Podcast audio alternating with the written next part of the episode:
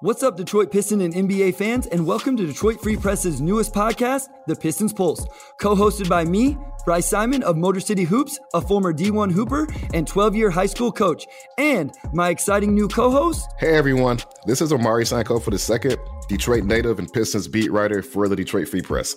Omari and I will be bringing you insightful analysis on the players, coaches, front office, games, and all the storylines around your Detroit Pistons in the NBA. Tune in to hear Omari bring insider insights and analysis as a Pistons beat writer and Detroit native.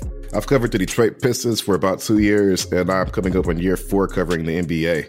And I would say, just being a full time beat writer, you really do get um, a great outlook on not only how you know NBA players think, how teams think, uh, but also the insight that you get just from being able to talk to players, uh, talk to people behind the scenes. It really gives you an overarching perspective on how the NBA operates. And I'm excited to have this podcast with Bryce, uh, who can give you the insight on uh, the player perspective a bit more as a former D1 player at American University and current high school coach for 12 years.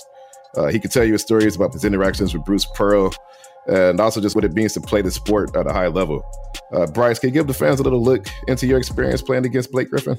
Yeah, so I don't want to spoil it too much. All I will say is we opened my senior year at Oklahoma. We walked into the gym about three hours before game time, and he was out there drenched in sweat doing an individual workout, obviously not taking us very serious. I walked into the gym and I was never more intimidated by a player in my life. But I'll save the rest of that and my interactions with Bruce Pearl and more. Got plenty of stories from my playing days to share with you and what I think gives me a keen eye whenever we're watching these Pistons play. We'll have a new episode for you every Tuesday with special episodes around big games, free agency, and the draft.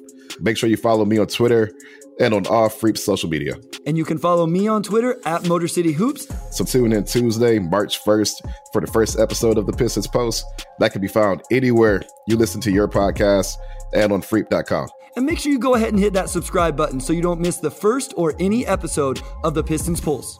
We will talk to you soon.